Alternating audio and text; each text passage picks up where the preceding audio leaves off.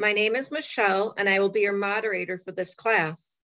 Welcome to the Madison, Wisconsin Branch School. This is a school and not a church, and neither are we affiliated with any religious organization.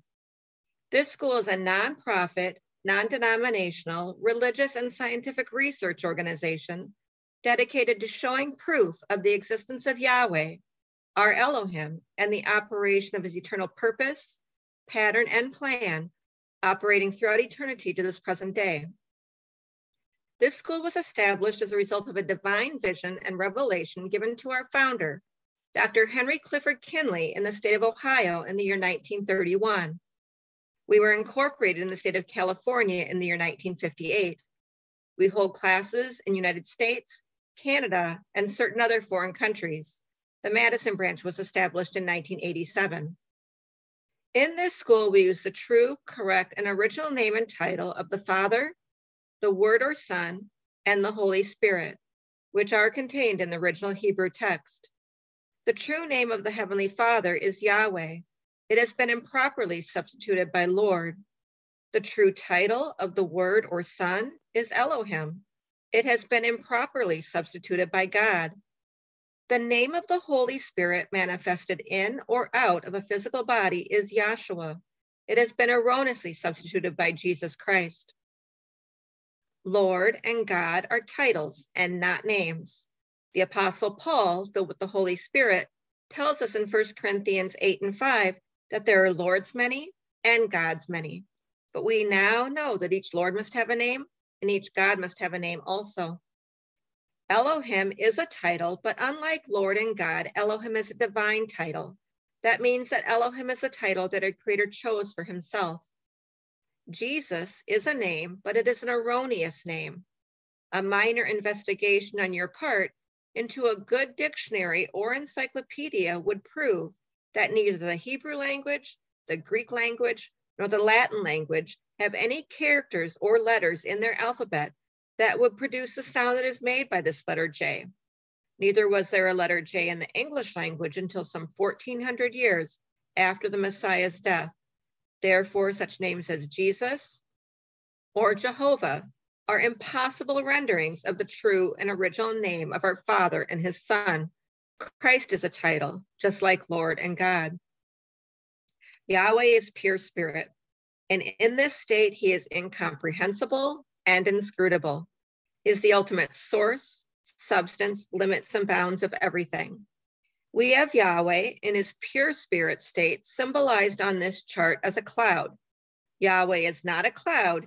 He merely chose a cloud to symbolize himself because a cloud has no particular or descriptive shape and form. We have drawn this cloud all around the edges of this chart to show you that everything on this chart is within the cloud. In like manner, everything in the universe abides within the pure spirit state of Yahweh. Yahweh, knowing that man could not perceive of him in this pure spirit state, took on shape and took on form right within himself as Elohim. This is the word or son, a superincorporeal being, that is, having the shape and form of a man, but without flesh and blood. This form can only be seen in divine visions and understood in divine revelations. Later on, this self same spirit manifested himself in a physical body and walked the earth plane as Yahshua the Messiah, whom the world calls Jesus Christ. Now, there is only one name given unto salvation, and we must know that name. So, the simple yet intelligent question that we should ask ourselves is what was the name of the Savior during the time he walked the earth plane? A further understanding of this name and title may be had by reading the preface of a Holy Name Bible. Also at this school, we teach by the divine pattern of the universe. It is called the divine pattern because it is Yahweh's pattern. After Yahweh led the children of Israel out of Egypt, he called Moses atop Mount Sinai and showed him the tabernacle pattern in a vision. Yahweh instructed Moses to build one exactly like it in the wilderness of Sinai. The pattern consists of a most holy place, holy place, and a court roundabout. These three compartments make up the one tabernacle pattern. In this school, we show proof that everything in the universe is made and operates according to the structure and function of this threefold tabernacle pattern, and that absolutely nothing escapes the pattern. The primary constitutional objectives and aims of the Institute are as follows. First, help you find and know Yahweh, our Elohim, as he really is and actually exists. Second, to form a nucleus of universal brotherhood of humanity in Yahshua the Messiah without distinction of race or nationality, creed, sex, caste, or color. Third, to investigate the unexplained spirit law or so-called law of nature and the powers latent in man. Fourth, to encourage and promote the study of the scriptures, comparative religions, psychology, philosophy, and modern practical and occult science. Fifth, to extirpate current superstition, skepticism, and ignorance. Six, to learn, know, and understand the operation of Yahweh's eternal purpose through the dispensations and ages. Seventh, to discern and avoid being deceived by Lucifer, the serpent, the devil, the dragon, or Satan and his demons operating the mystery of iniquity on earth, the dispensations of time. Eighth, to earnestly contend for the common salvation and faith, which is once delivered unto the sons or children of Yahweh. Ninth, to make known that Yahweh from the beginning ordained, there is no other name given among men whereby man can be saved, save in the name of Yahshua the Messiah. And tenth, to inherit eternal life now in the kingdom of Yahshua the Messiah, with the hope of immortal glorification in the new earth state. Our watchword is peace, and our slogan is speak the truth. Our scripture reading this evening will be 1 Corinthians, the 13th chapter, and that will please be read by Dr. Mildred Felder of the Madison, Wisconsin School. And if we could start with a prayer from Dr. Jake Piontek from the Green Bay, Wisconsin School. Thank you. Uh, good evening, everyone. Um, let's all bow our hearts and minds and thank Yahshua for bringing us down here on Zoom on and on YouTube on this Wednesday night. Um, thank him for the love that we receive from from him and from our brethren every time we we come to this class whatever day that may be and thank him for getting us through our trials and blessing us with the knowledge we gain every time we're here uh, with that let us say hallelujah Hallelujah. Hallelujah.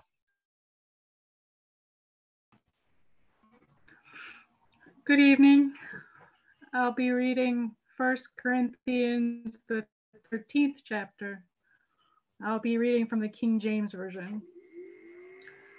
Though I speak with the tongues of men and of angels and have not love, I am become as sounding brass or a tinkling cymbal.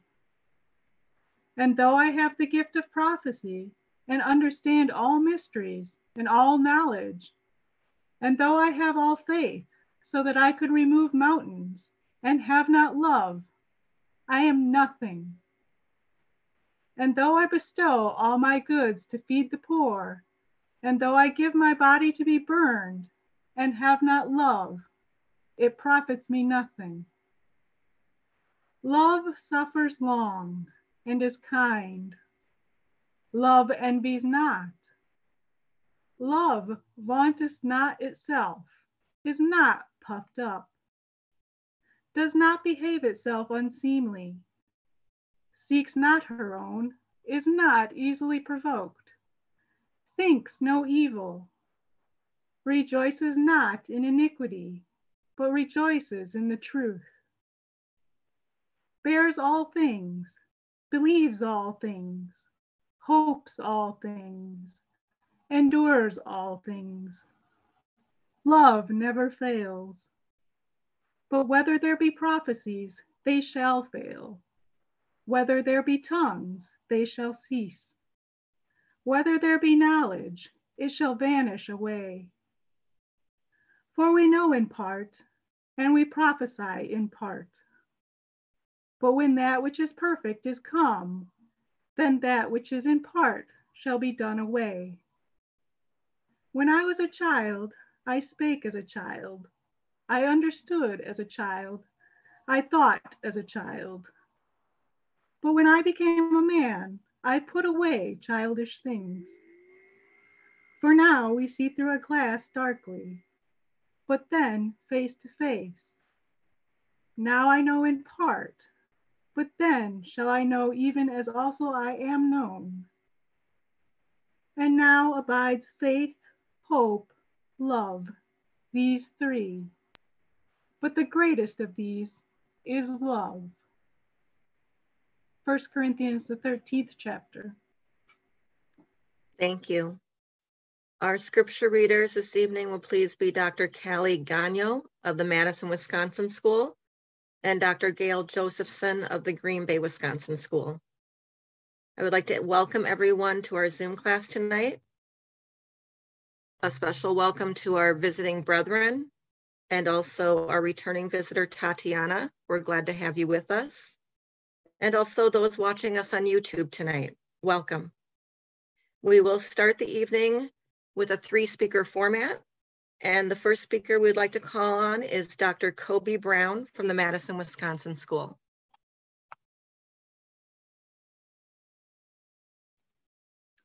Good evening, everybody. Good evening. It is always a pleasure to stand before Yahweh and his beloved sons and share those little bit of tidbits that time and listening and learning and has uh, brought me to an understanding to these bits and, and pieces that I hold on to dearly. Because without it, frankly, I'd have nothing. So let's um, see what I can do with this. I've, I've, I've heard lectures on this from some of my beloved deans. And uh, let's just start off by uh, reading. Uh, there's one thing that jumped out in the scripture lesson that caught my attention. Start at the beginning?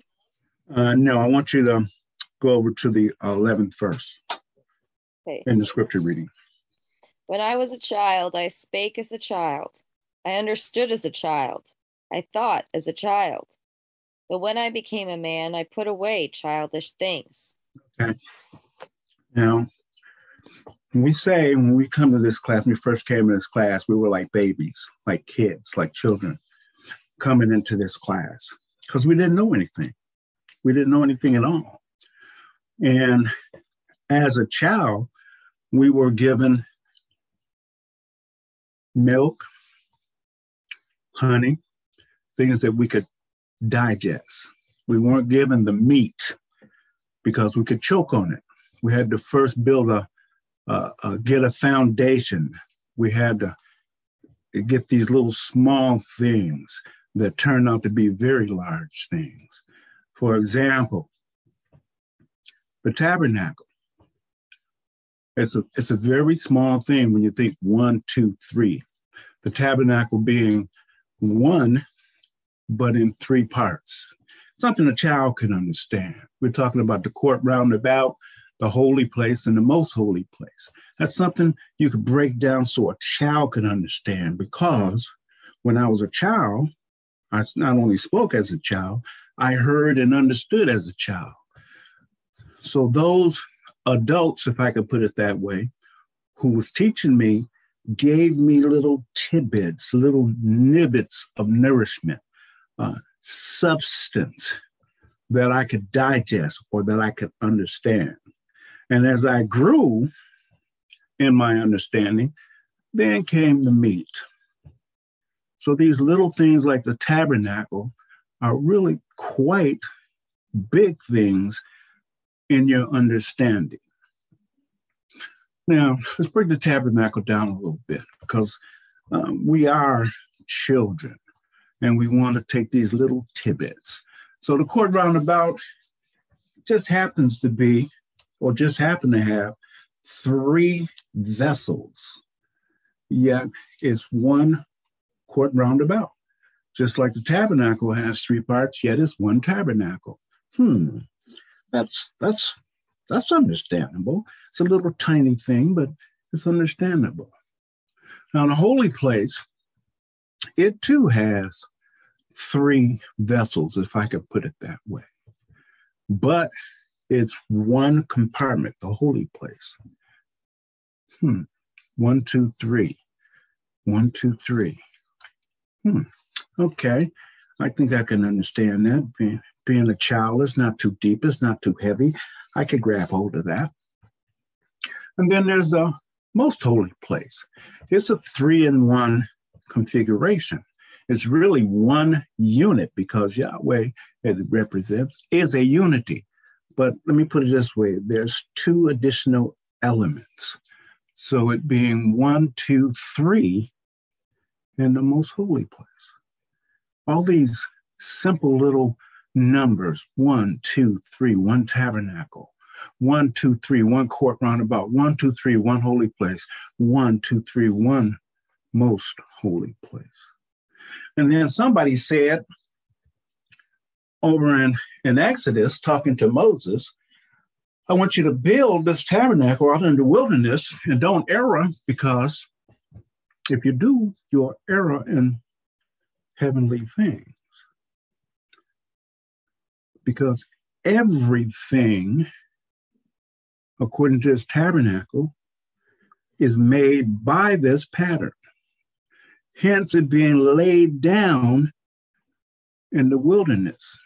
And it was laid down upon man, it was laid down upon the universe, it was laid down upon everything. And I'm going to skip back to when I first came into into class by way of Springfield. Um, I was uh, taking college classes, and I was uh, something had happened, and they had to take a they had to temporarily put class in the basement of a of a church, and um, so we was in this basement of the church, and the teacher was late getting there, and everybody was laughing and jumping around and playing, and and I was I remember saying to myself, God, they're just disrespecting this holy place. What is wrong with these kids? Don't they realize they're in a church? God, what is going on? And it continued. And I mean, I was really having issues with that because I felt like I was in this this holy dwelling. Now I'm going to stay with the one, two, three. Don't don't get away from it. Don't get away from the tabernacle. But this is this is what happened. Finally, the teacher came, and um, the the professor came, and he walked in class, and there's a whole bunch of laughing and talking and moving around with chairs. The place was a wreck. And he was pretty upset about it. And frankly, so was I. And I remember thinking at that point, why why is God letting this happen? I mean, this is this is his church. He could have put a stop to this. So jumping forward, class is over with, and walking out of class, and I was still pretty upset. And I was saying, what is wrong with something's look, there's something got to be wrong because there's no way you could disrespect God. And then I had it out with God right there. I said, Look, God, I don't know what's going on. I don't understand. I don't know what you're about, but now is your problem. Because if you truly God, then you would have a way to let me know you exist. I'm done. I'm through with it. And I'm not going to worry about it anymore. It's your problem. Boy, if I'd have known what I know now, I'd have never said that. I'd have never went off on that. But there was ignorance on my part. One, two, three. Just so happens that class was, I was at brought up some issues. And we was talking about the water cycle. So I was, the sun was shining bright and I was looking up at the sky when I was going through all this, and there were clouds, and it made me think about that. It made me think about the water cycle. That is, the sun and the wind, evaporation on the water in the lakes and the oceans would cause the water to rise. And then it would go up so high that it would get cold and it would condense and form a cloud. And that cycle continues. It gets colder and it gets more droplets and it gets heavy and it would fall in the form of rain back to the earth. And that is the water cycle and it's the life cycle of this planet. And lo and behold, when I came to class for the first time, was talking about the tabernacle. And there's one, two, three. And that came back to me. And I thought, whoa, okay, okay. This this is real. And each day, more class, learn a little bit more, learn a little bit more. And verse 11 took on this chapter, verse 11, took on a real meaning for me because I was a child and I spoke as a child and I understood as a child and I thought as a child. But as I grew, my understanding grew. And as such, I became responsible for the knowledge that had been given me. Could you read 12? Yes. For now we see through a glass darkly, but then face to face. Now I know in part, but then shall I know even as also I am known. And 13. And now abides faith, hope, love. These three, but the greatest of these is love. Here we go with these three again. You can't get away from it.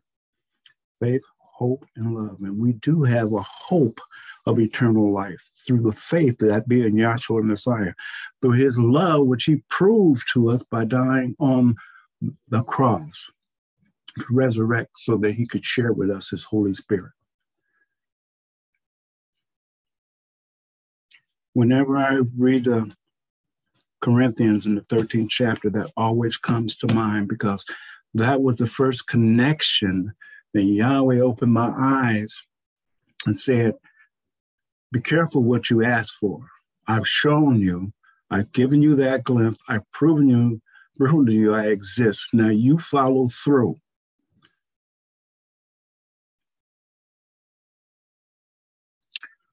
I know this was short, but this always, mm, this this particular chapter, uh, it means a lot to me. It's it's very special. Um,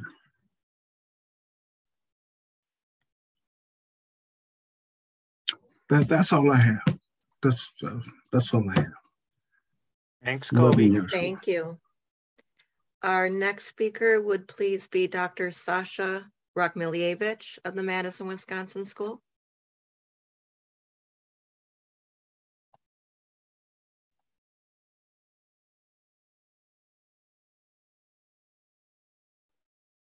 Good evening, everyone. Can you hear me well?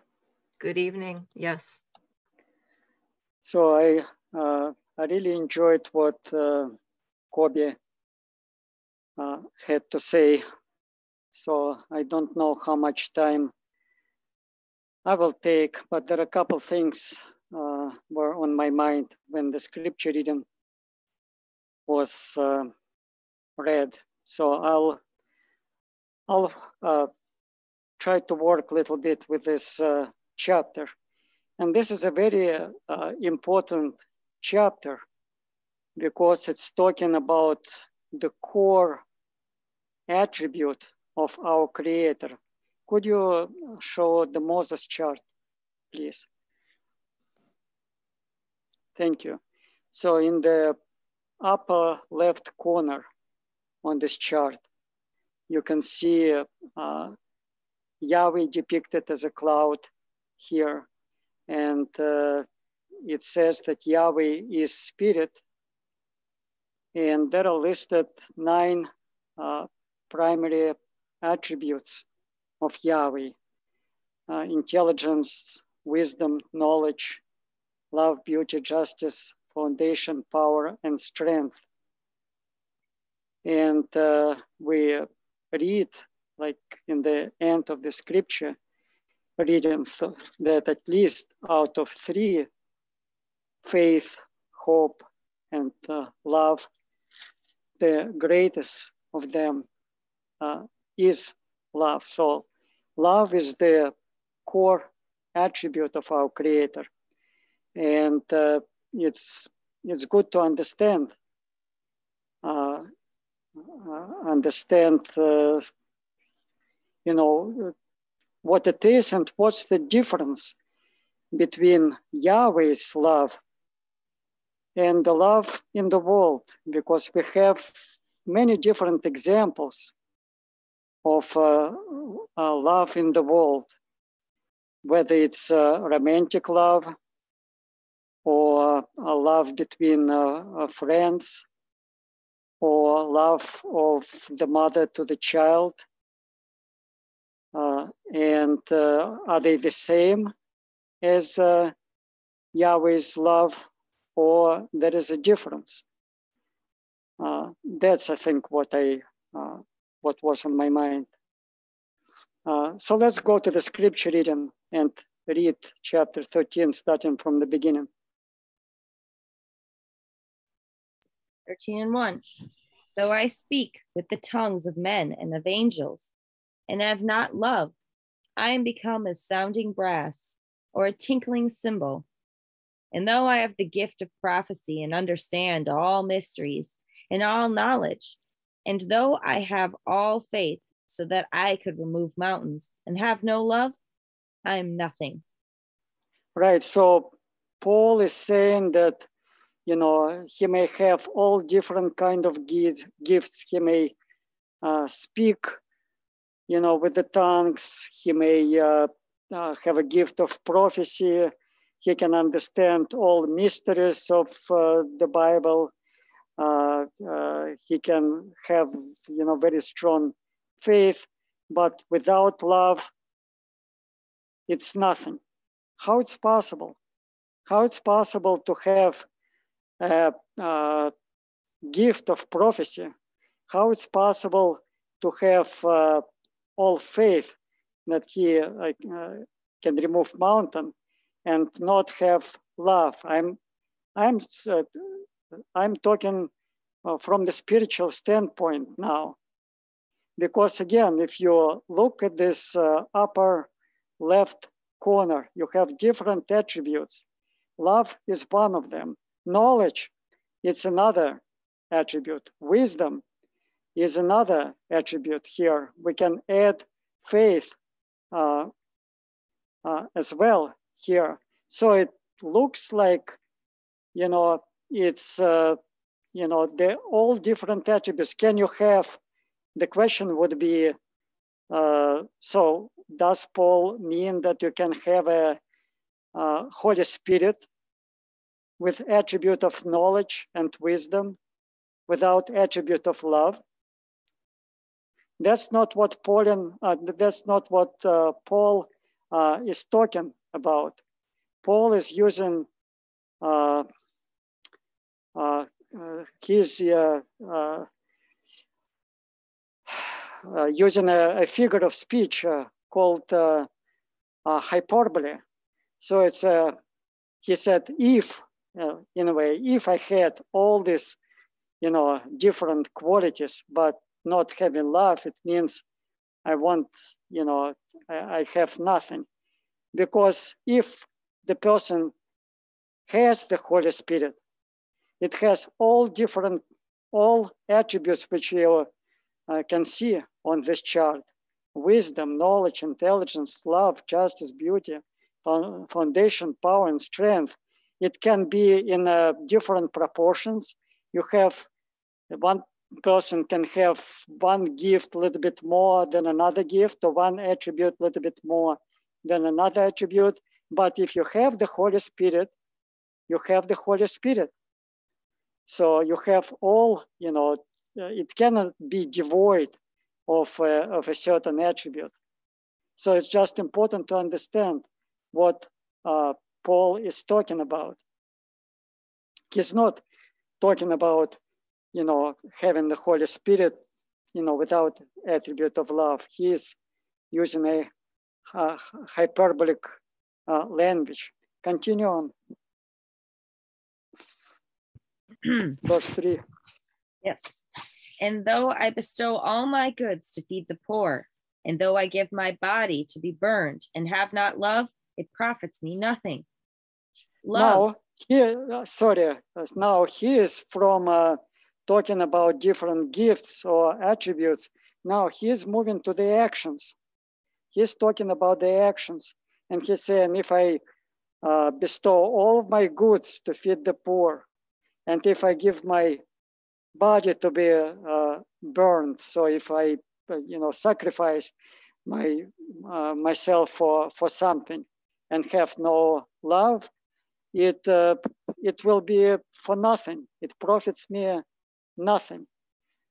And again, it's important because in the world there are many good people who uh, uh, give a lot of uh, goods uh, for the poor, and there are people who believe in things and uh, like they have different uh, religious beliefs, not necessarily Christian belief like a Muslim uh, beliefs, and they can sacrifice themselves, like uh, using a suicide bomb, you know, for Allah. But uh, without true love, let me put it this way: without true love, it will be for nothing. So what do I what do I mean by true love? I mean this is a love which is described in the 13th chapter of First Corinthians, and this is Yahweh's love, and this Yahweh's love, or the attribute of the Holy Spirit, is different from the love of the world. And let's put it to test, because I know I heard about people, and I know many loving people in the world, like uh, uh, in, in Buddhism and uh, in Hindu religion. They are very loving people, but is they love is the same love as described here. So let's uh, read about, you know, kind of breakdown of uh, of this love. Verse four. love suffers long and is kind. Love envies not. Love vaunts not itself. It is not puffed up. So Does it's, I'm sorry, I will be kind of interrupting you a little bit. So it's love is long suffering. That's the quality of Yahweh's love. And it's kind. It doesn't have any uh, envy. And uh, it has no uh, pride, it doesn't parade itself. Continue on in verse 5. Does not behave itself unseemly, seeks not her own, is not easily provoked, thinks no evil, rejoices not in iniquity, but rejoices in the truth, bears all things. Believes all things, hopes all things, endures all things. So one, one of the uh, qualities of Yahweh's love that it uh, rejoices in the truth. It's verse six. It loves the truth. So, you know, you go to the person who you find to be loving, and I'm not saying they're not loving people. They do have love, but their love is uh, natural love, is uh, the love which is common for the people in the world. But Yahweh's love is above, it's a spiritual love. And if you go to this uh, uh, man or woman who have a passionate love for their spouse or, or girl or boyfriend, or if you go to the mother who instinctively has a very strong love for uh, her child and ask her, do you know about the creator? Do you know that creator has a name? Do you know that his name is Yahweh? Now we know that it's truth. And if you give the witnesses, show on uh, in the book, show uh, in the Google, you know, in the books that uh, his uh, Yahweh, uh, the creator's name is Yahweh, that we are breathing his name. This is a simple but very profound witness that we breathe his name. You know, and uh, you know, these people, in my experience, would say, "Who cares?" You know, I, I am either not religious, or I worship uh, Allah, or different deity, or the Lord, or Jehovah is uh, uh, is good for me. Now, Jehovah Witnesses, uh, uh, among them, they're very loving people, but it's not the divine love which is described here. That's, you know, my point. Now, the people are not born with a love of Yahweh or with a spiritual love, but Yahweh has to manifest himself or to reflect himself uh, in the world. So he can be known from what he created. Let's read Romans 1 19 and 20. Romans 119. Because that which may be known of Yahweh is manifest in them, for Yahweh hath showed it unto them. For the invisible things of him from the creation of the world are clearly seen, being understood by the things that, that are made, even his eternal power and Godhead, so that they are without excuse. Thank you. So his invisible things and love is an invisible attribute of Yahweh, but he manifested it in the people. So what people have is, you know, I mean, people who don't have the true uh, faith in the Creator and uh, don't have the Holy Spirit. These people uh, have a reflection of uh, the love, you know, in a different uh, scenario scenarios. Like we can understand the uh, unconditional love of Yahweh to his offsprings by seeing, you know, within us, if we are parents, our instinctive love for our offspring. Uh, you know, because we, when we have these little children and these children are in danger, we will endanger ourselves to help these children, trying to uh, save them or take them out of danger. Why it's happening with us? because Yahweh reflected his attribute of love in us. But even the strongest love which people have in the world, like I'm talking in this case, let's say, very passionate, romantic uh, love, it's different from uh, love of Yahweh.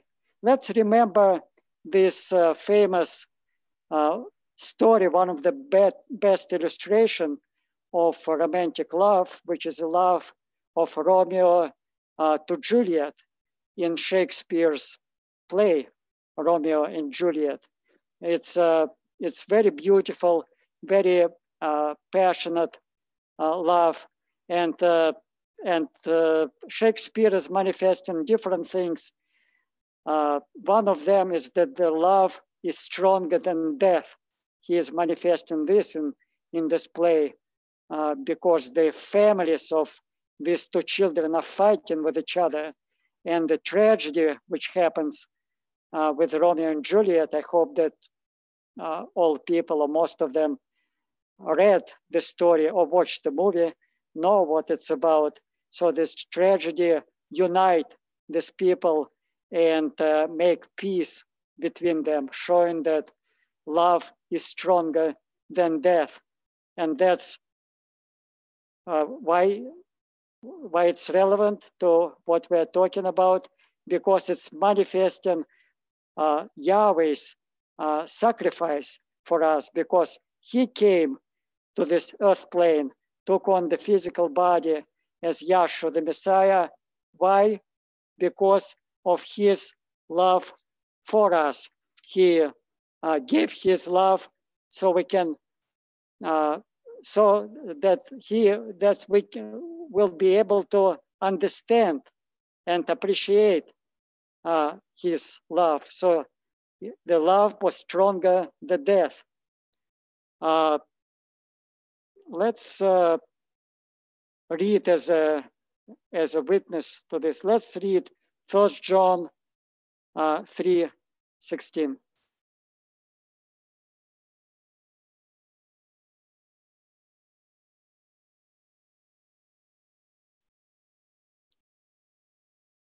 First John 3 16.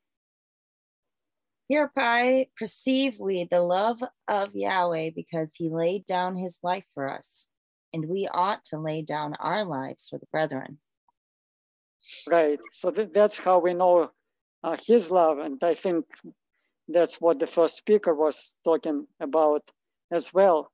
But also in the story of Romeo and Juliet, as you may remember, in the end, Romeo finds Juliet dead. He thinks that uh, she is dead, and he is uh, killing himself because his love is so strong and his grief is so strong that he cannot live uh, without Juliet, thinking that she is dead. So, another thing, the message is I will kill, I mean, for Romeo, I will kill myself because I cannot live without you. So it's kind of self-centered message. With Yahweh, it's just the opposite, because Yahshua is saying pretty much with what he's done, I have to kill myself or sacrifice myself because you cannot live without me. So his love is not self-centered, is directed toward you and me, toward other people. And that's what we read in the scripture reading. It says that the love doesn't seek uh, its uh, its own, and uh, we we don't have this uh, divine love until Yahshua gives us His Spirit. Let's uh, uh, read about it. Let's verify it in uh, Romans uh, 5 and 5. Romans 5, verse 5. And hope maketh not ashamed, because the love of Yahweh is shed, shed abroad in our hearts by the Holy Spirit, which is given unto us. Thank you. So the love is the part of the Holy Spirit. And that's how people receive Yahweh's love is through the hearing the preaching of the gospel and believing in Yahshua the Messiah.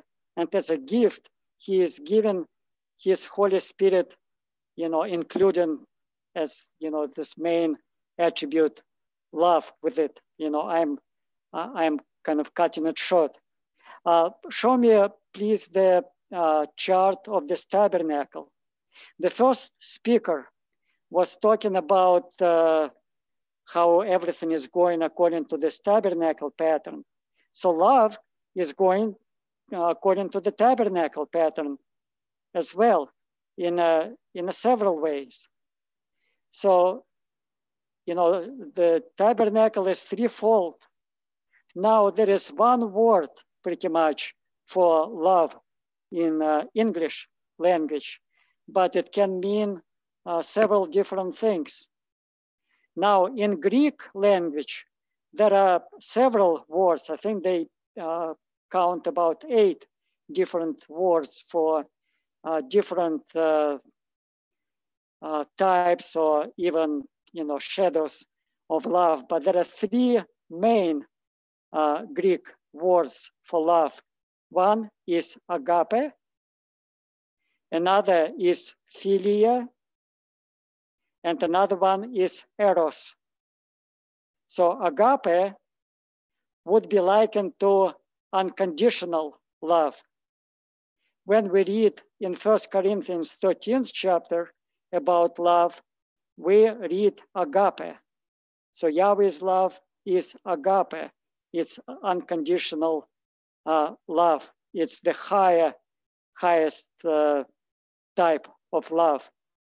Now, in the holy place, uh, the word for love is philia.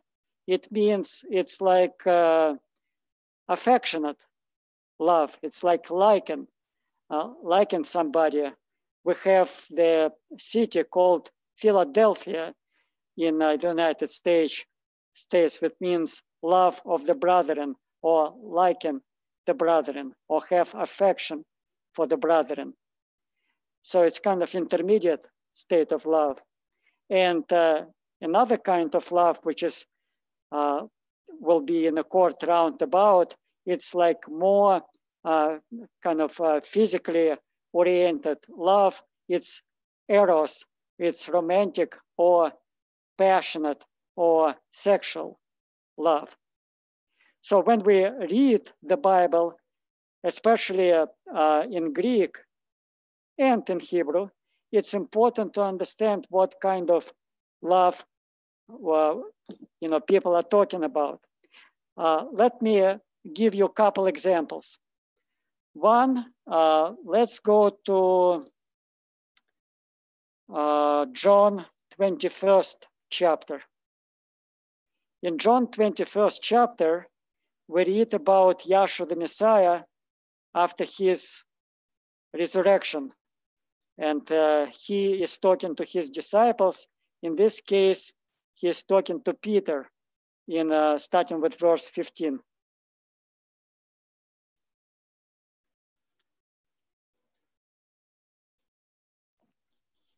John 21, 15. So when they had dined, Yahshua saith to Simon Peter, Simon, son of Jonas, love thou me more than these? He saith unto him, Yea, master, thou knowest that I love thee. He saith unto him, Feed my lambs. 16. He saith to him again the second time, Simon, son of Jonas, lovest thou me? He saith unto him, Yea, master, thou knowest that I love thee. He saith unto him, Feed my sheep. He saith unto him the third time, Simon, son of Jonas, love thou me? Peter was grieved because he said unto him the third time, Lovest thou me? And he said unto him, Master, thou knowest all things. Thou knowest that I love thee. Yahshua said unto him, Feed my sheep. Right. So there are several things uh, uh, in there. One of them I should uh, mention on the side, or rather ask a question. Uh, why Yahshua is telling this thing, uh, asking Pe uh, Peter if he loves him three times. Why does he do it three times? Because what Yahshua is doing, he is kind of a reversing, you know,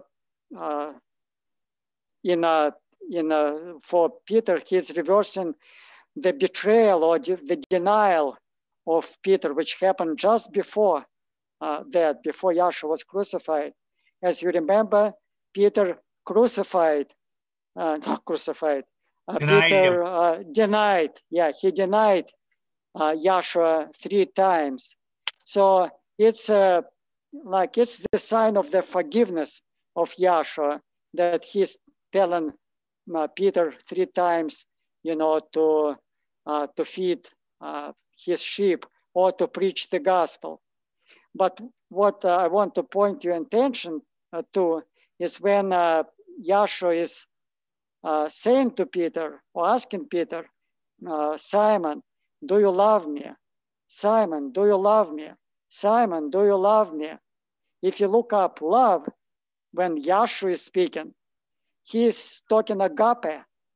So do you have this uh, unconditional love? Do you have this love of Yahweh in you to love me?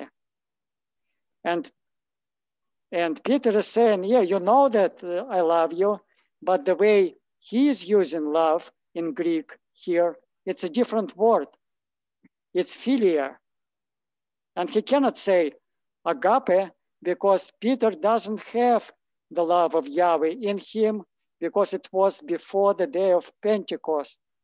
Peter didn't receive the Holy Spirit yet when he is talking to Yahshua, but he has this affection and uh, for Yahshua, and he loves him as, as a human being.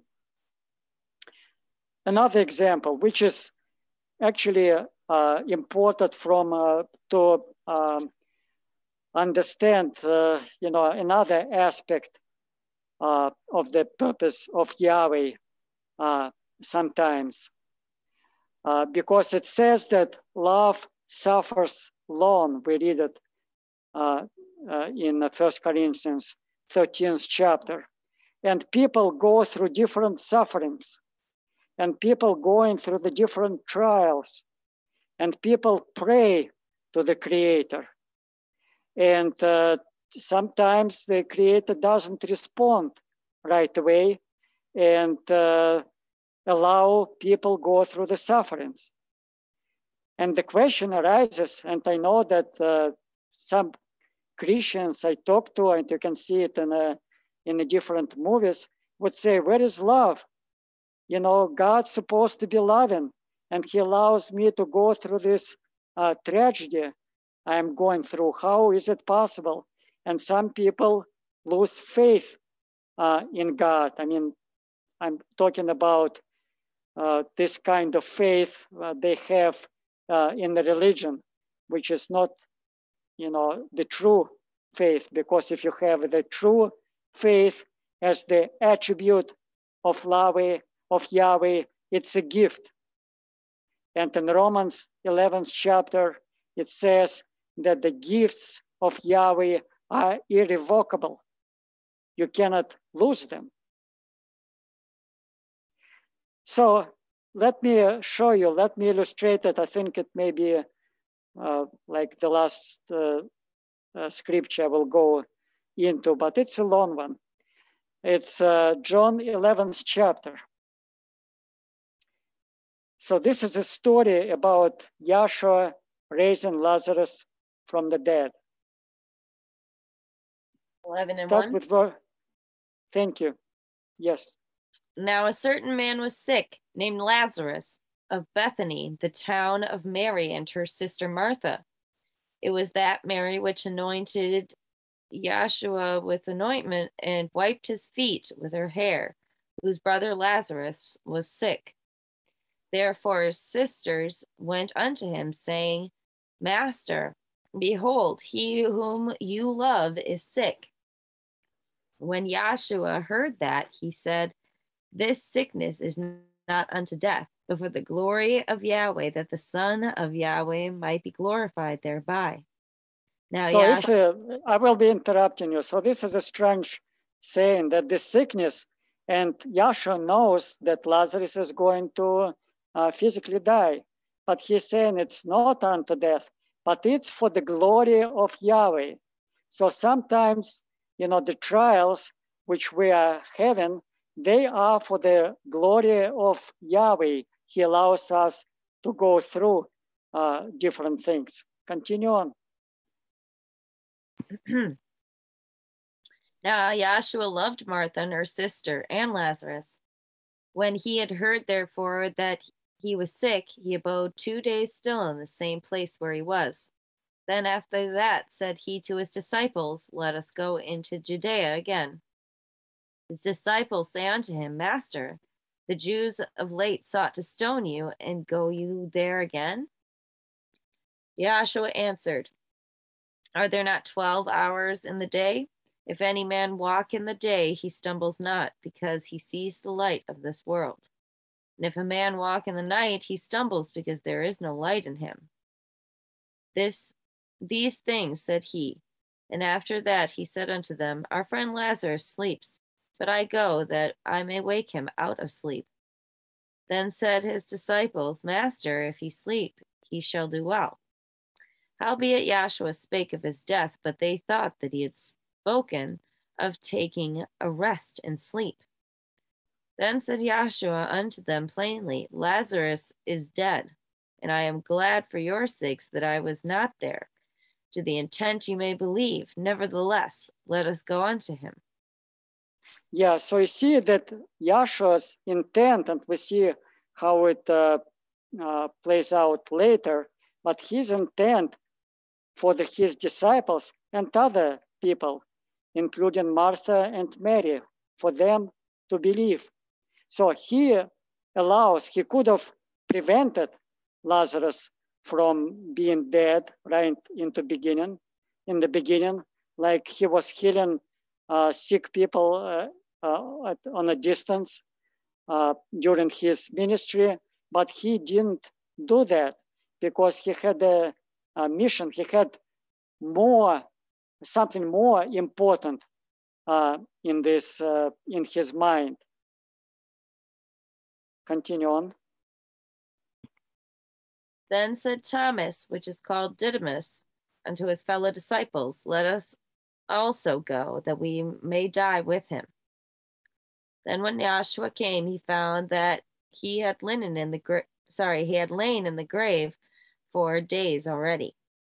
Now Bethany was nigh unto Jerusalem, about fifteen furlongs off, and many of thank you. So sorry, let me interrupt you because uh, I may forget. I know that my mind is forgetful.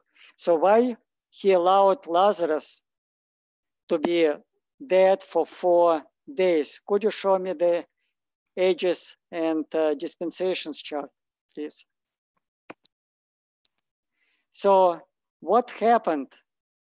So to, to understand it, we have to understand what Yahshua is trying to show. Now, in the very beginning of the purpose, with the man Adam. So Adam ate of the forbidden fruit of the tree of knowledge of good and evil. And he died on the same day as Yahweh said, meaning he died in his conscience. So in his conscience, Adam was spiritually dead or condemned or alienated from his uh, creator from Elohim. So he became carnally minded. And according to the scripture, which is Roman 8 and 6, to be carnally minded is death. And we read in the book, we just don't have time to go there, but I'll tell you the verses in Romans 5, start reading with verse, if we read from verse 14, it says that the death reigned from Adam to Moses. And actually it's reigned from Adam until Yahshua the Messiah. So from Adam to Yahshua the Messiah, the humankind was spiritually dead. And from Adam to Yahshua the Messiah, it was 4,000 years.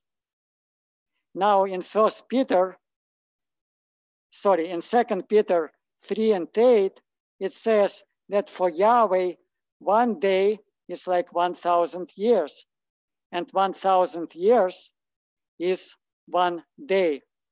So 4,000 years of humankind being dead is likened to four days.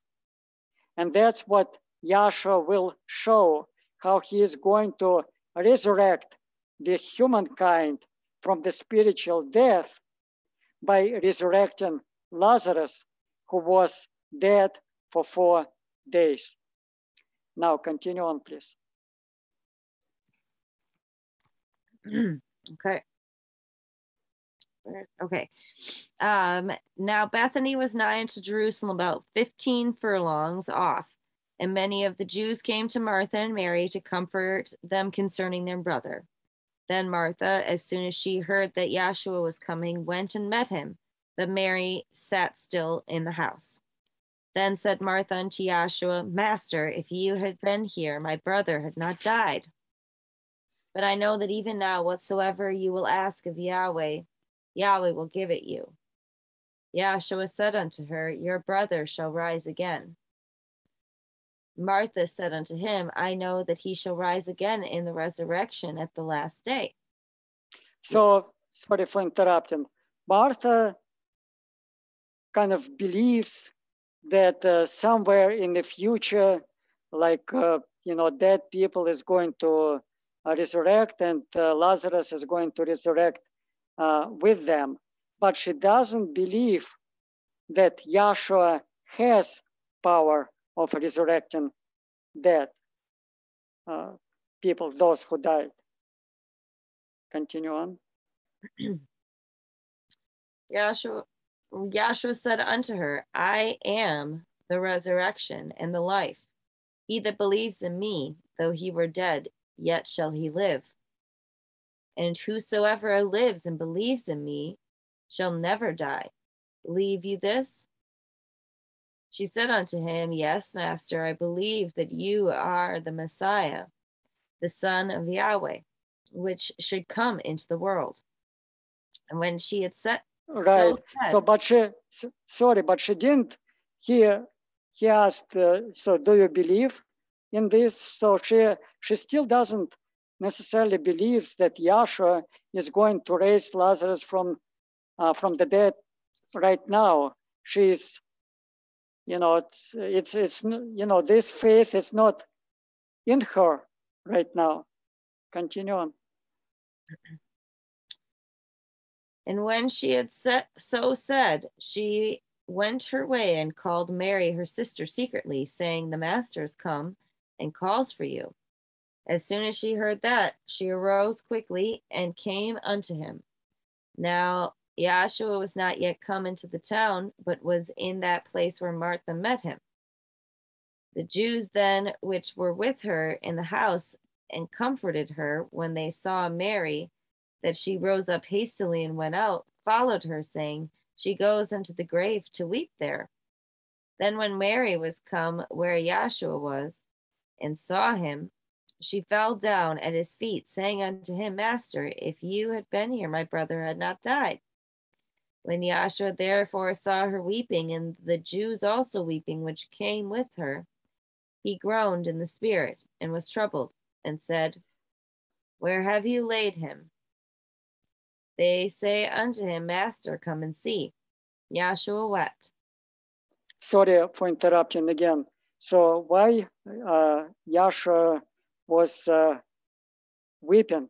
So he wasn't weeping because Lazarus was dead, but he was weeping because he saw that the people really didn't understand who he was, and you know, and uh, that he had the power of life over death, that he was the resurrection and the life, as he just um, explained uh, to Martha. Continue on, please. Oh, okay. Sorry. All right. Where have he laid him? He wept. Okay, 36. Then said the Jews, Behold, how he loved him. And some of them said, Could not this man which opens the eyes of the blind have caused that even this man should not have died? Yeah. Sorry for interruption. Sorry for interruption again.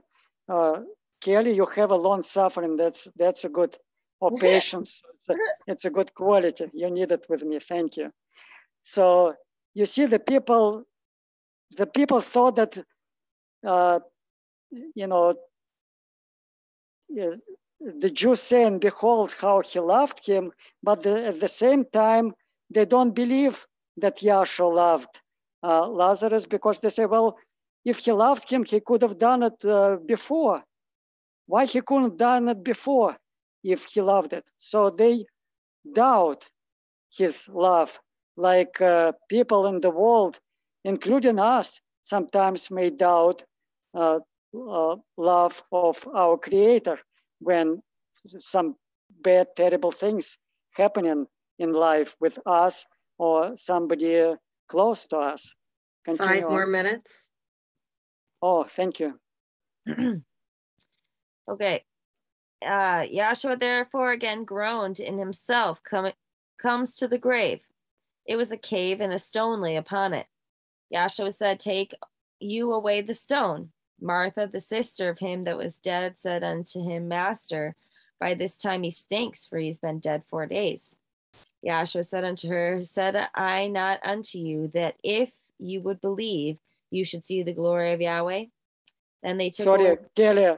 So from this, uh, what Martha uh, told him, look, he was uh, dead for four years. It, it shows that before, even though Yahshua told her, look, I'm the resurrection and the life, she didn't believe that uh, he could resurrect Lazarus. Uh, she, uh, she, really didn't believe that he was resurrection.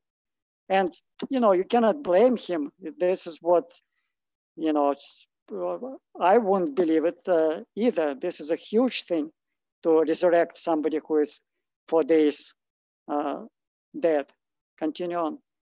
Then they took away the stone from the place where the dead was laid. And Yahshua lifted up his eyes and said, Father, I thank you that you have heard me. And I knew that you heard me always. Hear me always, sorry. But because of the people which stand by, I said it, that they may believe that you have sent me.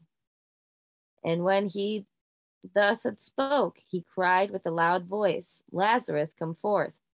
And he that was dead came forth, bound hand and foot with grave cloths, and his face was bound about with a napkin. Yahshua said unto them, Loose him and let him go. Then many of the Jews, then many of the Jews which came to Mary and had seen the things which Yahshua did believed on him.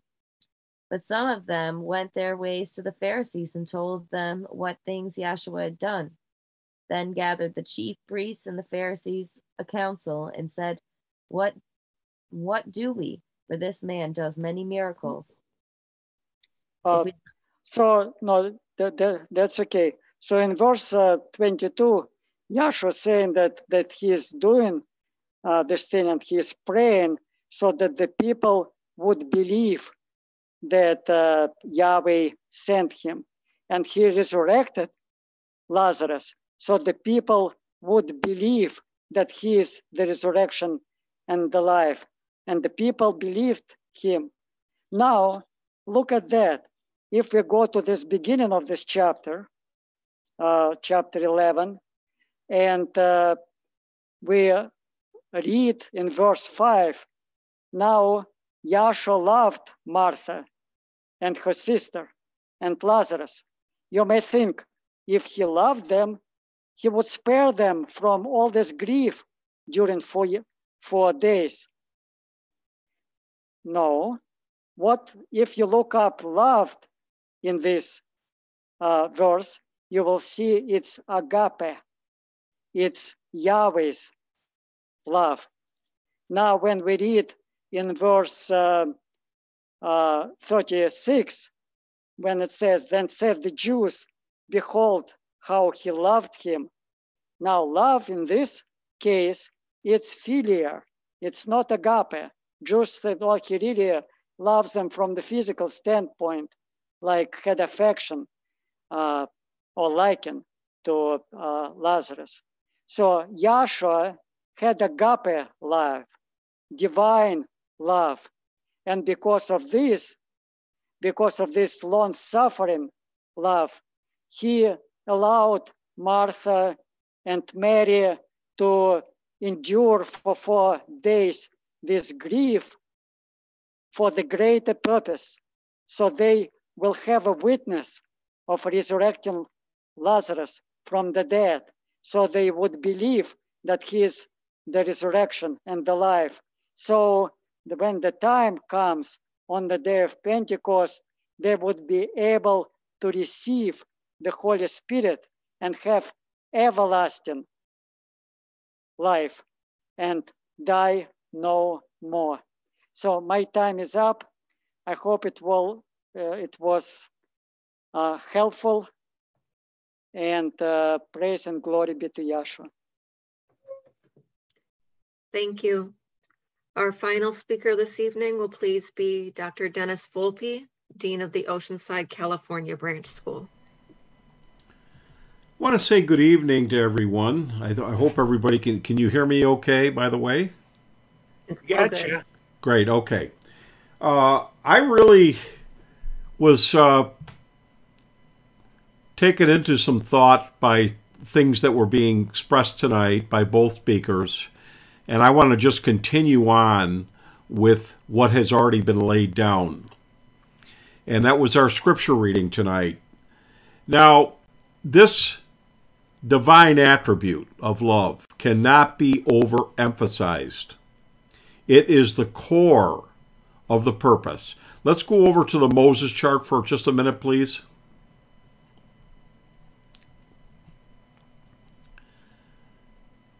Now, what we see in the cloud up there are those attributes draw, drawn in there for you to understand that spirit is, in fact, these attributes themselves. And what the, this painting is trying to show or illustration is how that in the cloud they are with they are randomly placed in there without a descriptive shape and form. Now, once we see that Elohim to the right there takes on that shape and form, or is in shape and form, we look at at the top of the pattern uh, of the chart, excuse me, and we see that Elohim is the archetype original pattern of the universe. Now, what Elohim is, is the divine attributes in demonstration. Now, Yahweh in that state cannot be comprehended. He cannot be scrutinized or studied. He cannot be understood. Therefore, it is his wisdom that he would organize his own attributes or spirit into a demonstration that can be seen, that can be understood, and can be appreciated. Now, the first thing that we want to do, I want to go back now for a minute to the elementary chart, please. Now, at the elementary chart at the top, we see that there's a chart on the pattern or plan of salvation.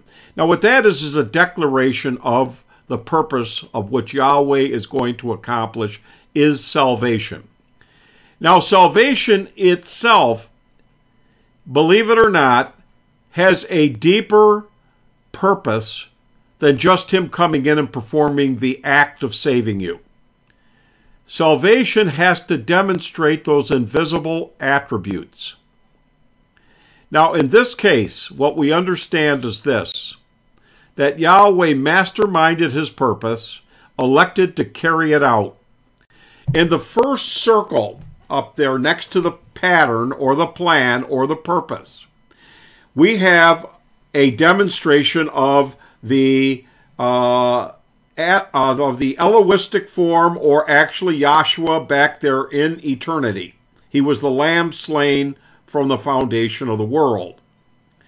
Now, when we read, in fact, let we got enough time. Let's go get that over there. Pick up in Revelation where it talks about Yahshua being the lamb slain from the foundation of the world. And also get me, my other reader, get me uh, John 3.16. Revelation 13 and 8. Okay. Revelation 13 8. Um, Yep, and eight. And all that dwell upon the earth shall worship him, whose names are not written in the book of life of the Lamb slain from the foundation of the world. Now, that lamb is the very same lamb as the one that John identified uh, there uh, after the baptism when he said, Behold the Lamb of God or the Lamb of Yahweh that taketh away the sins of the world. Now, this lamb was slain right from the beginning. Read for me, if you would, John 3.16. Right?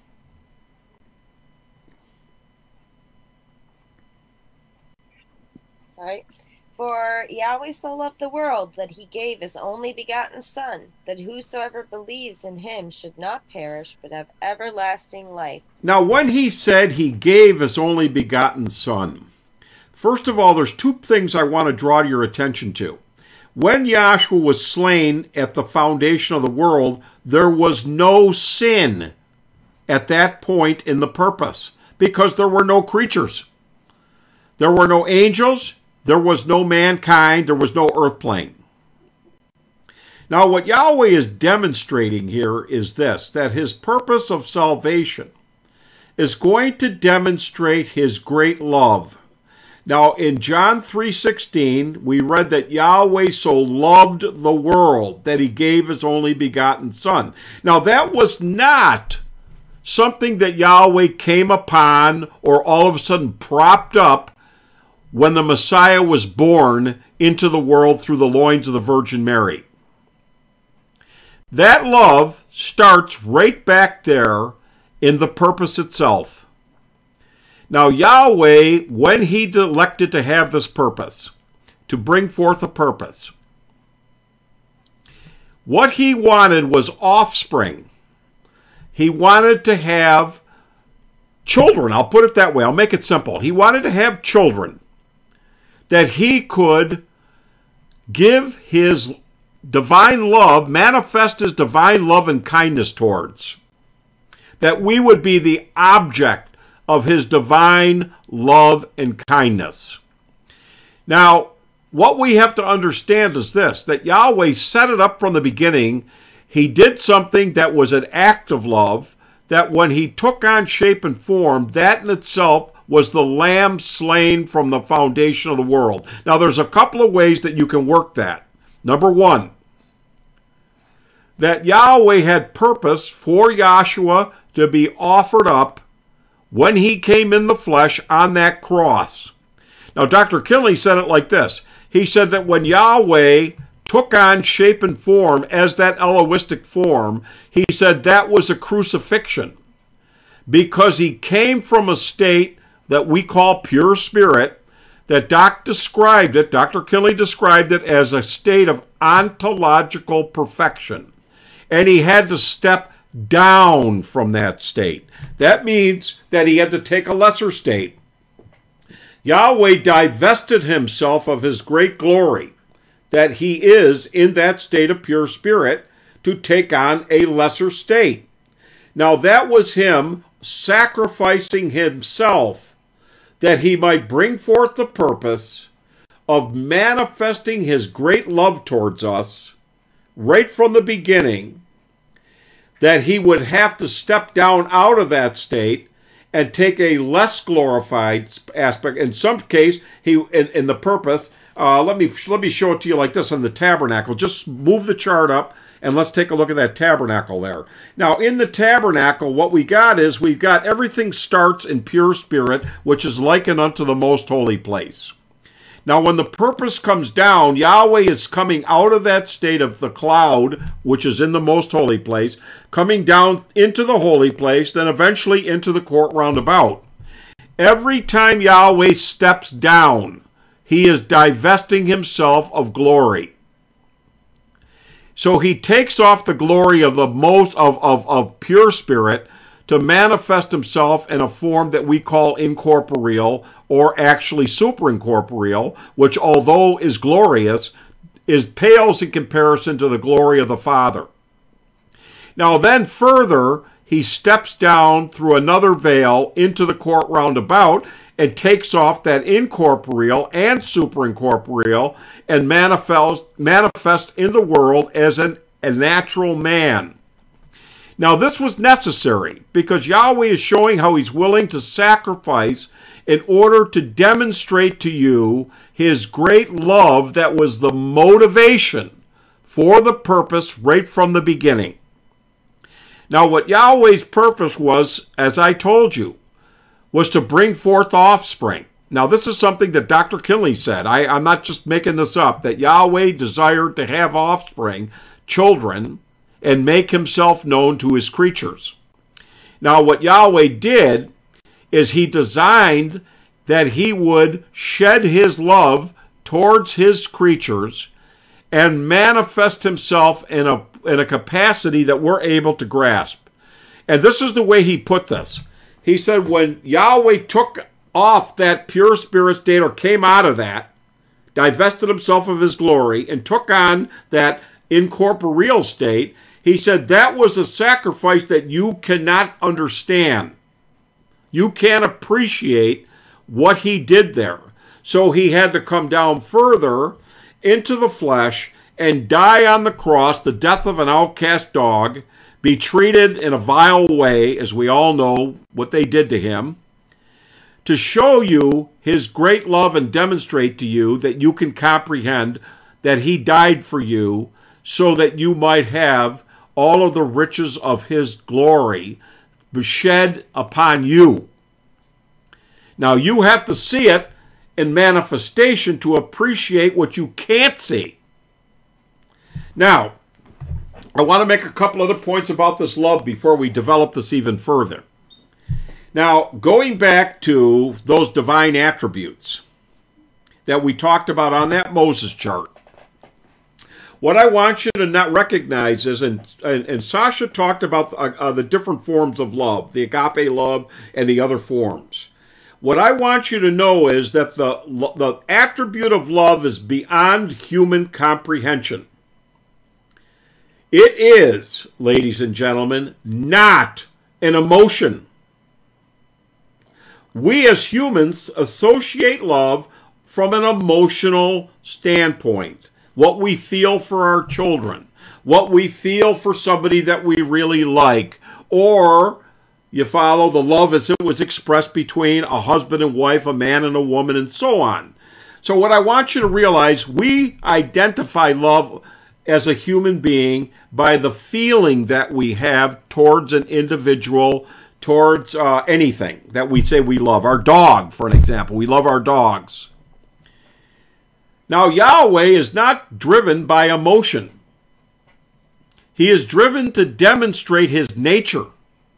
Yahweh is not operating on he feels like today I'll I'll I'll do this for you to uh, because I feel like doing it because I feel loving today. Yahweh is demonstrating what he is and how he actually exists. Now, we worked with this last night. It was gotten into last night in the Green Bay class, and I'm going to go back to something we worked with there. I want to go over to uh, it's either in it's both in the uh, chapter of Luke. I think it was the sixth chapter that I work with uh, one night at one of our. I had read one night in our class. It's also over in Matthew where he talks about how Yahweh's love is shed uh, uh, like the rain, both on the just and the unjust. Can somebody find that, please, for me?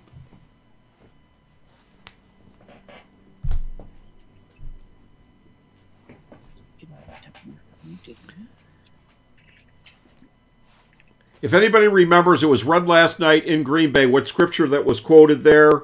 Um, it'll be in there as well. But I'll look as uh, so the the rain comes down on. Yes, yes, that's what oh, I want. That's Isaiah fifty-five. No, I want it in the uh, uh, Matthew Matthew five. Thank you, thank you very much. I want it there first. I want to pick up where Yahshua tells them uh, about loving their enemy. Well, you know that that kind of stuff. If somebody's got that, that's what I want you to start reading about. Matthew five and thirty-eight. Thank you. Ye, ye have heard that it hath been said, an eye for an eye and a tooth for a tooth. But you say, but I say unto you that ye resist not evil. But Mm-hmm. whosoever shall smite thee on thy right cheek, turn to him the other cheek, or Mhm. turn him the other also. And if any man will Now- soothe Now, what I want to say to you, well, go ahead, finish that point because it's going to be the same thing I want to point anyway with both examples. Go ahead. And if any man will sue thee at the law and take away thy coat, let him have thy cloak also. Now, what he's talking about here is not you doing something on how you feel emotionally. Because if somebody slaps you in the face, you're not going to say, you know what? That wasn't bad. I'd like to get another one on the other side. Mm-hmm. Or somebody sues you and takes away your your jacket and you say, "Well, I'm going to give him my shirt too." What the heck? You know, this guy's all right. That's not it's not driven by emotion. These things that Yahshua was talking about have a wisdom and purpose behind it. That Yahweh is showing his kindness and his mercy by demonstrating this type of love. It is a demonstration of his attributes so that you can comprehend and understand something about spirit, which love is. Keep reading. 41 and also shall compel thee to go a mile go with him tw- twain give to him that asked thee and from him that would borrow of thee turn not thou away. Mm-hmm. ye have heard that it hath been said thou shalt love thy thy neighbor and hate thine enemy. Mm-hmm. but i say unto you love your enemies. Bless them that curse you. Do do good to them that hate you. And pray for them which despitefully use you and persecute you. Now listen, what Gail just read there is not based on an emotion. You don't say when somebody uh, uh, persecutes you, you don't say, you know, I, I really like that person. I feel good, so I'm going to do this to show them I really like them. Listen, when, you know, your enemies are people that usually do things to you that you don't like, that does not evoke an emotion of joy. They are things that hurt you. Mm-hmm. And the, the the human nature is to respond accordingly. You do this to me, and I'm going to do this back to you. And this is how we are as human beings. But the divine nature transcends an emotional response and reflects its great kindness and su- willingness to suffer. One of the attributes of divine love is long suffering and forbearance and patience. We don't think of those things as love, but they are the result of the divine nature, the divine attribute of love. The offspring of that love is forbearance, forgiveness, long suffering, patience. And those are things that typically we don't do as human beings. Now, what Yahshua was trying to tell them is this. Now, I'm not telling you that you're going to go out now. This is before Pentecost. And all of a sudden, you're going to act like this and do this because they're incapable with the heart that they have to enact these things that he's saying. And I'm going to get to that in a minute.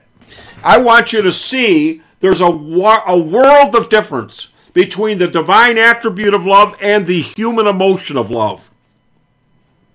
The divine love has this center to it. And this is important for you to comprehend. Now, listen, in the book of Deuteronomy, the people back there at Mount Sinai were commanded to love Yahweh with all their heart, with all their soul, and with all their might, and to love their neighbor as their as themselves. You know that that's in the law. Now, when they came to Yahshua and tried to trick them, the Pharisees, and they said, "What is the greatest of all the commandments?"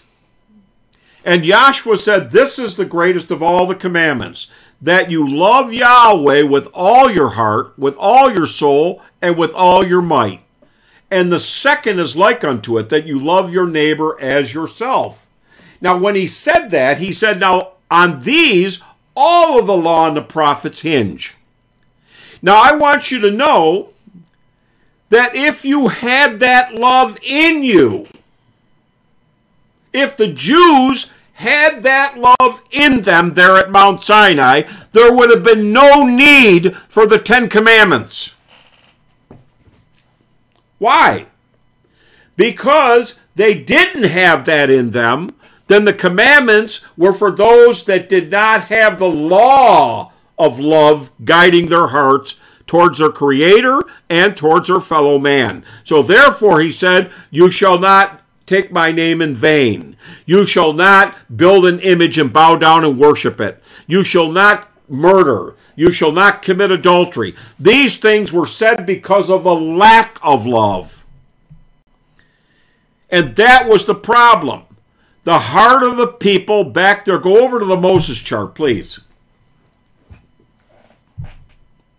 This divine attribute was not in the hearts of those people that gathered around Mount Sinai. And when Yahweh gave them the commandment, the very first thing he told them was not to build any graven images. Well, when Moses went up there in the mountain, it was up there for 40 days, and they thought, well, what happened to this guy? He's a goner. Let us build a god, a god and worship it. They made the gold, they had the golden calf made and bowed down and worshiped it.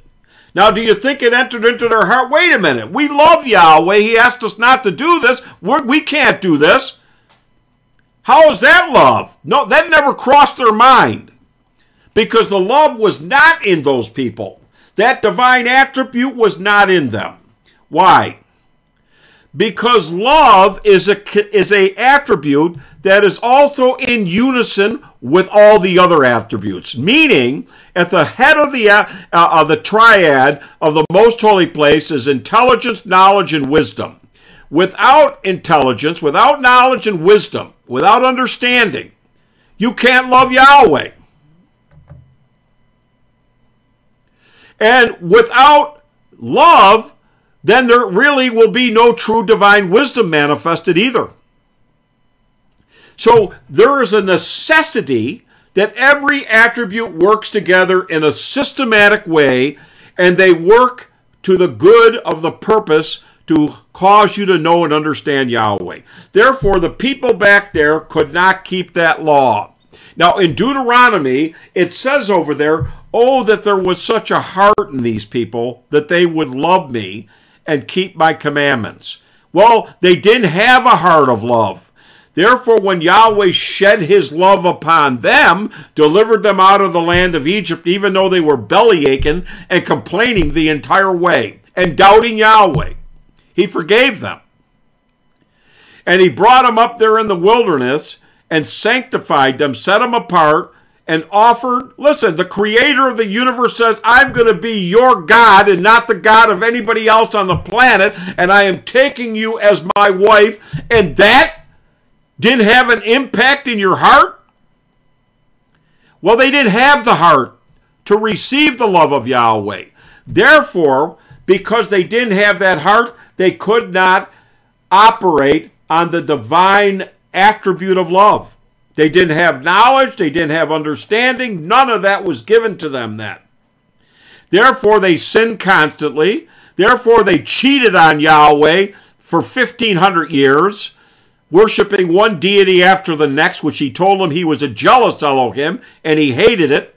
They killed the prophets when Yahweh sent them to educate them and give them knowledge. And he even said over there in, in, in, Amos, I believe, it was Amos or Hosea, one of them, he said that uh, my people are destroyed because of a lack of knowledge. Well, because they didn't have knowledge, they had no love. Now, what I want you to see is this that this was all according to his purpose back then. Because for Yahweh to forgive those people and make an, allow them to have an atonement made for them in the tabernacle, and also to send in Yahshua the Messiah to make the ultimate atonement, is demonstrating his mercy, his great love for which he loved us when we were yet in sin.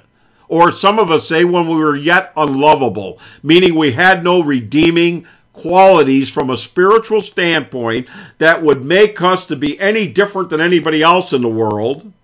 We were brutish. We were as natural brute beasts of the field. Look, I want to go over to a scripture here for a minute. I want you to go to Titus, the third chapter, and I want you to start at verse 3.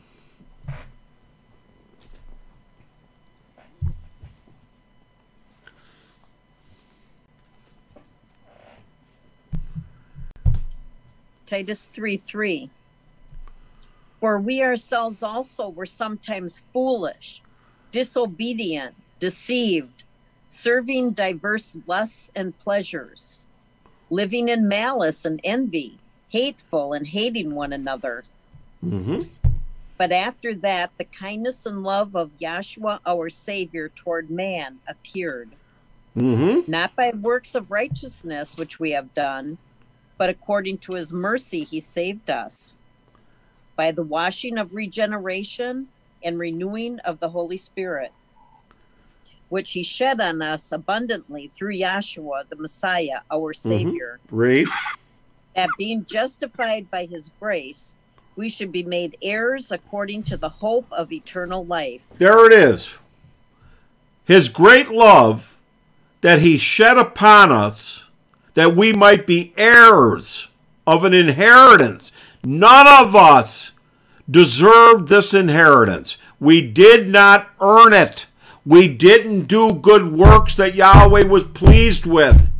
You didn't do anything when you were yet carnal that was pleasing to Yahweh.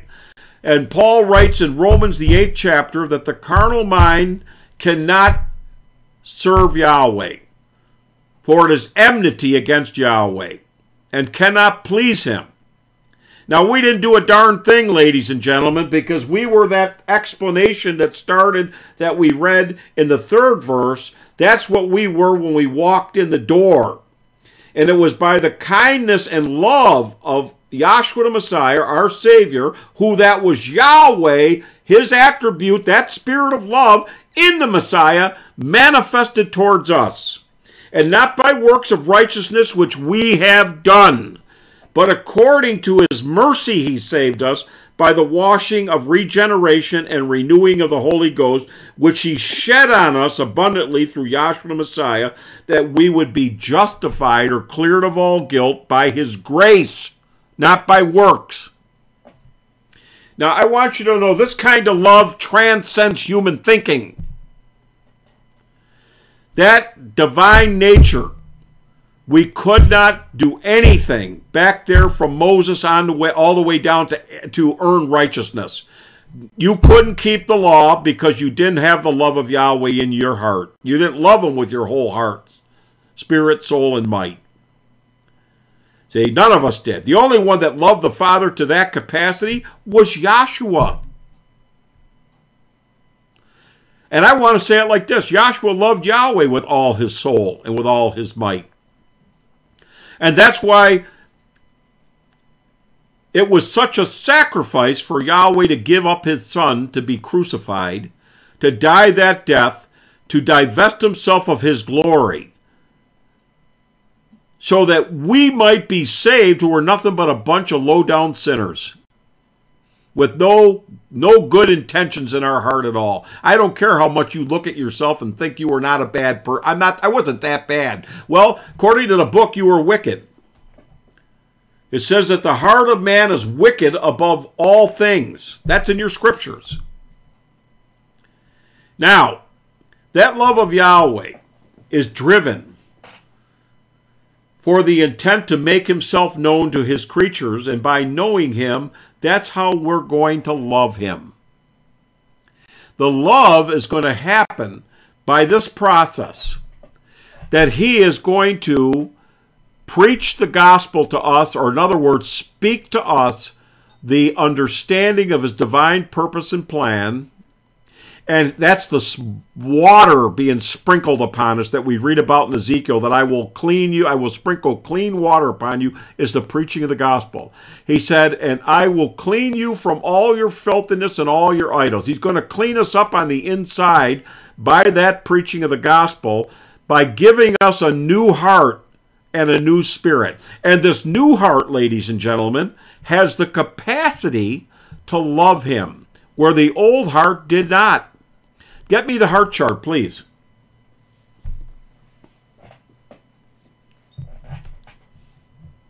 That's not, yeah, keep going. Thank you.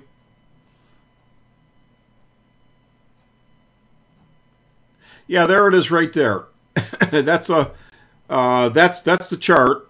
And I know it's kind of blurry, so you got to kind of look at it close. But what you see is on the one side it says old night, and the other side it says new day.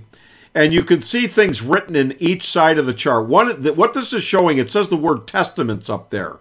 The old heart is Old Testament or Old Covenant.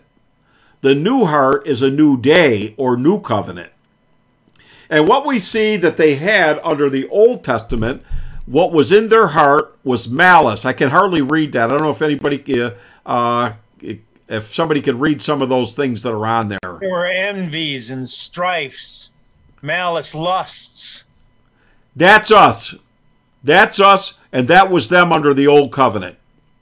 Now, when the Messiah comes in and dies on that cross, and the gospel is being preached, it's breaking away that that stony heart.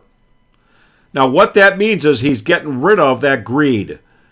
He's getting rid of that malice, that envy, and all the things that we just read. That spirit is cleaning us up from those attributes that we all manifested within our own self in some capacity. And that's what this teaching is doing. It's forcing you to accept correction because the Holy Spirit is a spirit of truth. And what happens is, as we are humbled by this teaching, and we are instructed by the Holy Spirit, and our the revelation of the things that are being spoken make us take, as it were, a humble posture towards these principles where we know that they're right, and we have a desire in us now to want to be different than what we were when we walked in the door. And what we find out that we want to do now. And this is because we are now coming to know that Yahweh is real. We are coming to understand the essence of his divine nature. We are seeing what pleases Yahweh, and our heart is driven and, and moved to thy love of Yahweh by understanding why Yahweh is worthy of love. It is driving us to want to be better than what we were and to have a heart that is true, that is pure, that is chaste, that is, and these things that you're reading on the other side that I can't read either. All these things are what is coming to bear in us under the new covenant as he takes away the old, the new is emerging right within us. Why is he doing this? Because he wants us to love him. But I want you to get that scripture that was read last night in Green Bay where uh, he said that Yahweh loved us first. If somebody knows where that is. Sasha, if you can find that for me, please. First John 4:19. Go ahead. Whoever's got it. First John 4 19.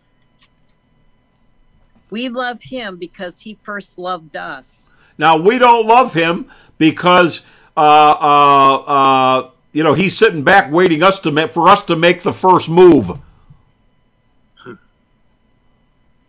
You know how that goes? People might be uh, attracted to somebody and they go, Well, I'm waiting for them to make the first move. Well, Yahweh has already made the first move. And that is that he came down into the flesh and got up on that cross and died for you when you didn't deserve it to show his great love for which he loved you right from the beginning. Paul writes in Romans, the fifth chapter, that he loved us when we were yet without strength, it says. Now, strength means we had no spiritual strength, we had no vigor or life in us prior to him uh, giving us the Holy Spirit, but yet and still he loved us right from the beginning. Why?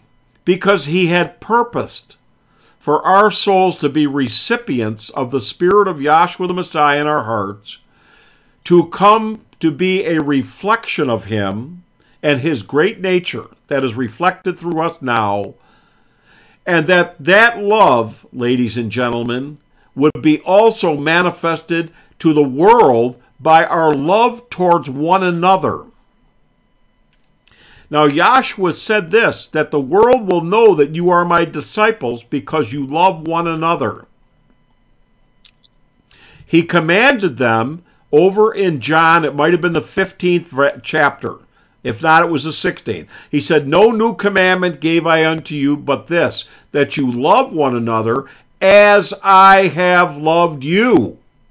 Now he said that was a new commandment. Well, what do you mean? Did it say back there in the law that the that the commandment was that you love Yahweh with all your spirit, with all your might, and love your neighbor as yourself? The new commandment is not that you love your neighbor as yourself. The new commandment is that you love your neighbor as Yahshua has loved you. And when he said that to the apostles, Pentecost had not come yet, which means they had to look back before they had any strength or they had any character of the Spirit reflected through them, and that Yahshua was kind, he was merciful, he was forbearing of them, he was patient with them. He was just. He was honest with them. In other words, all those things that he manifested to them when they were yet carnal takes divine help for you to do that. And so when we turn around and reflect those things one to another, forgiving one another, being patient with each other, because nobody's perfect. None of us in here are perfect yet. We all have shortcomings and flaws, but we need to learn how to forbear and forgive because our commandment that is given unto each of us is to love one another as Yahshua has loved us. We are commanded to love each other. But it starts with you loving Yahweh. You cannot love your brethren till you first love the Father and understand his love towards you, that you might in turn reflect that to your brethren. Now, Paul talks about, I think it's in the book of Romans, Sasha, where he said, Oh, no man anything but this. Do you know where that is?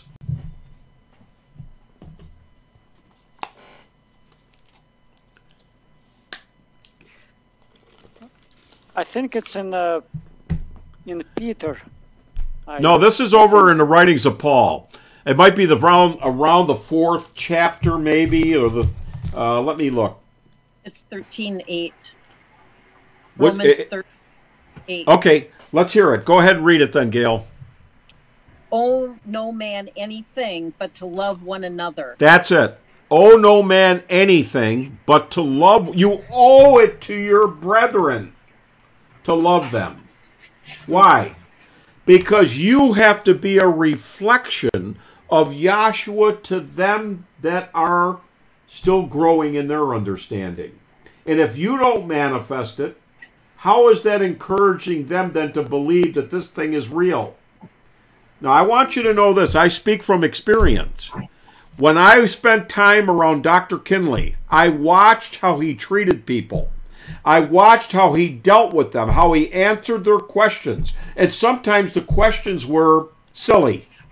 But Doc was still patient. He was still kind. He was still uh, uh, long suffering with people. I watched him manifest these things to the people that would come to him because many times I sat in his presence where there was a room full of people asking questions. And I watched how he handled it. I watched him take phone calls from people across the country. In one in several cases, he had me get on the other line. He wanted me to be a witness. But I want you to know this. He was always, always encouraging people to good works and trying to help people to understand something. And he did it with love. And he always was the most generous and most caring person I've ever known in my life. And you know what that told me? That this teaching is real with him. That he's just not getting up there talking the talk, he's walking the walk. And I tell you this that all of us need to understand that we have an obligation. We owe it to the world and to our brethren to manifest what we say from the floor. And it's hard. It's not, we're not always in the mood. We're not always in the mood to be, and I speak about myself here. I'm just as guilty as anyone else. But I tell you what, when I don't manifest those things and it comes back to bite me, I have to get down and lower my heart and head to Yahshua and apologize and ask him to help me be a minister and reflect him his nature to the brethren as an example. And it's important that we do that for those, especially that are young in class, that are coming up in their understanding. Why do we do all this? Because we've been commanded by the one that we love to do it to those that we don't particularly feel the emotion of love towards. But we understand the wisdom and why it has to be done. We understand how it pleases Yahweh and Yahshua for us to be this way. So, what I'm saying to you is this this attribute of love is paramount. It is the motivation for the whole purpose. It's what caused Yahweh to have a purpose to start with. And the purpose is to Him manifest and reflect His great love, that we might feel that love in our hearts, and that we also will be, uh, uh, if you will, a banner to the world and a witness to the world that this is real. Now, that scripture that I asked you to get, keep reading it. Oh, no man anything. Yep, um, 13 and 8 in Romans. Oh, no man anything but to love one another. For he that loves, loveth another, hath fulfilled the law. For this. And, and that's why, under the new covenant, we're not having the Ten Commandments written in our hearts. We're having the law of the Spirit of life written in our hearts, which is to love Yahweh and love the brethren. Because when that love's in you, you no longer need the Ten Commandments because it's not in your nature to dishonor Yahweh or to harm your brethren and, and anybody else intentionally. And therefore, that is the law of the Spirit of life now in us, is that law of love because that's what's the fulfilling of the law. Read. 9. For this, thou shalt not commit adultery, thou shalt not kill, thou shalt not steal, thou shalt not bear false witness, thou shalt not covet.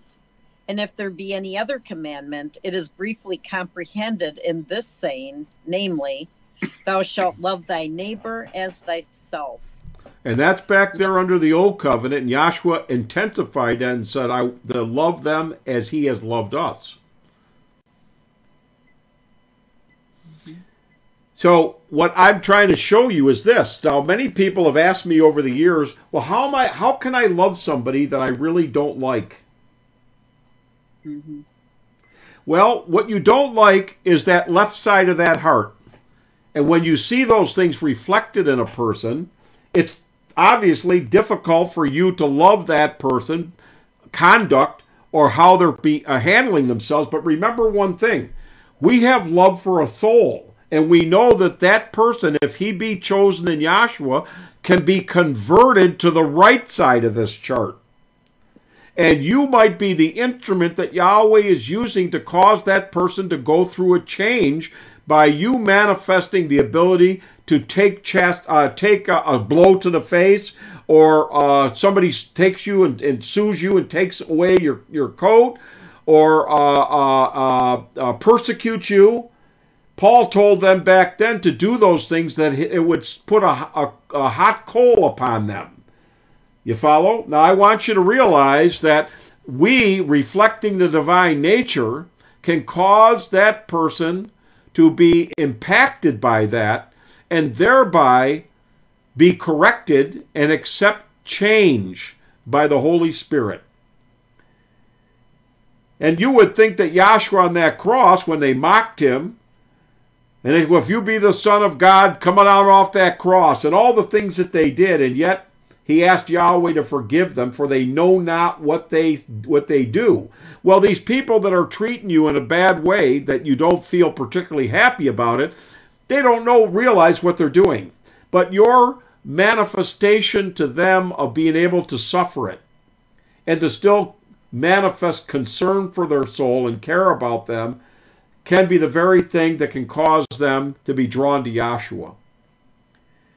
And so I want you to realize we're not operating on emotions anymore. We're operating on understanding of the purpose of Yahweh, of the principles of the divine nature.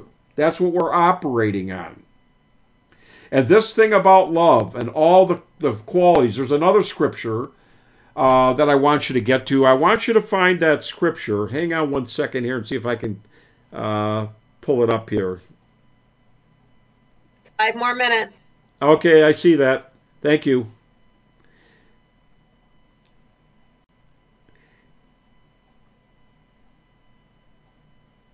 Well, there's a scripture where he talks about that love passeth knowledge, if anybody knows where that is. Ephesians 3:19. Thank you. Let's get that. And if we have to, if you have want to have to pick it up, then pick it up a little bit. Ephesians 3 and 19.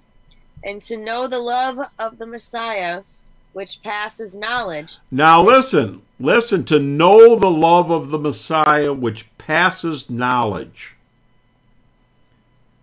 Why is that? Because it's one seven. it's one thing for you to know information. It's another thing for you to understand the divine operation of the attributes, especially the attribute of love, and why it is wisdom to reflect that divine love to the world. And that passes knowledge. That's why Paul said, If I know all mysteries but have not love, I am nothing. Because knowledge is no good without love. In fact, Paul said that knowledge puffeth, puffeth up. In other words, people come to this class and they learn a tremendous amount about the Bible, about Yahweh, and they get high on themselves. I can tell you this if you truly comprehend this teaching, you won't get high on yourself. You'll literally be brought to a state of humility, recognizing that you are nothing. It's Yahshua that is doing the whole thing, and you won't set yourself up above people and try to be greater than anybody else. We want to save souls, ladies and gentlemen, not for us to be glorified and to get praise of men. And Yahshua told the Pharisees that I know ye that you have not the love of Yahweh abiding in you, for you seek honor one of another, and not the honor that cometh from Yahweh only. That's the honor we need to seek. We need to go into our private self, our private parts of our heart, and pray to Yahshua to be merciful and forgive us, and to, and to cause us to walk upright, being a reflection of the divine nature for the glorification of Yahweh and Yahshua. And let's treat one another with love. Dr. Kinley told us all this before he passed. He said, You ought to love one another because you're going to need each other down here at the end. And I can tell you, I need you, every one of you, because the only joy I have left in my life is to be with the brethren, to be able to speak to like minded people that enjoy and love to know things about Yahweh and learn. I love learning from you. I love sharing with you what I have learned. We need one another. Let us learn how to be patient and kind to one another because, believe me, without it, we don't know Yahweh. And as it was stated, somebody asked Dr. Kinley, How do you know when you have the Holy Spirit? He said, When you love the brethren. You know why? Because once you know something about Yahweh, it's easy to have total admiration for Him. But to love the brethren requires something more. It requires you to see something going on in your own heart, to love those that are not perfect. That takes the Holy Spirit. I hope something we said tonight inspired you. I hope it made sense. I thank you for the opportunity. I will now turn it back to the moderator. Peace and love in Yahshua to all. Thank you. Thank you to everyone for joining us this evening. We hold Zoom classes every Wednesday evening, 7 p.m. Central Standard Time, and we hope you will join us again. We will now be dismissed by the doxology taken from- the last two verses of the book of Jude. Now unto him who is able to keep us from falling and to present us faultless before the presence of his glory with exceeding joy. To the only wise Yahweh, our Savior, through Yahshua the Messiah, our sovereign, be glory and majesty, dominion and power, both now and ever. Let us all say, Hallelujah. Hallelujah.